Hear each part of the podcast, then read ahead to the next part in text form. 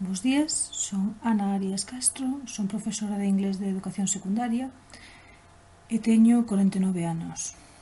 Levo utilizando o e-twinning desde o ano 2008 e coñecino a través de un curso que realizou o INTEF do Ministerio de Educación. Unha das prácticas de, do curso, do propio curso, era realizar un proxecto. Realicei ese proxecto que realmente foi a miña introducción en e-twinning, foi o meu primeiro proxecto. Os proxectos que levo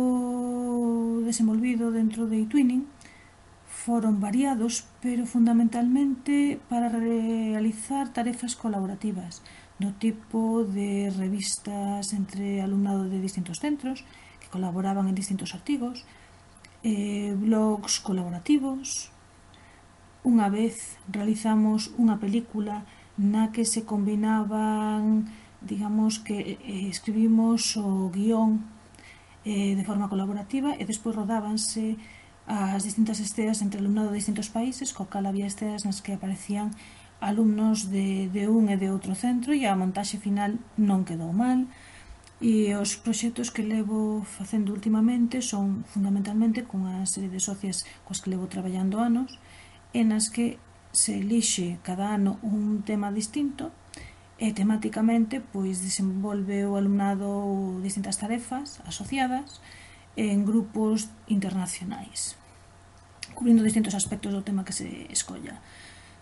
Como vantaxes, pois que o alumnado non, non recela utilizar a lingua inglesa de forma vehicular porque o que busca é a comunicación, Inconvenientes, non vexo moitos inconvenientes na plataforma que pode ser, supoño, complicada para os rapaces que non están familiarizados. O que vexo é a dificultade para organizarse no propio centro. Quedas para realizar unha sesión de chat ou, non digamos, unha de vídeo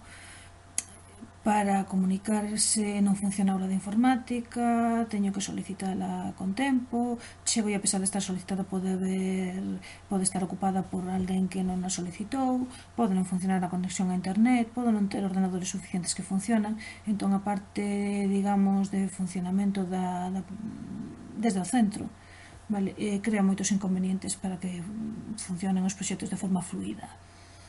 Eh, penso que twinning nas miñas clases supuxo unha ventaxa importante a hora de traer o elemento internacional, a competencia digital, basicamente, e a comunicación real á clase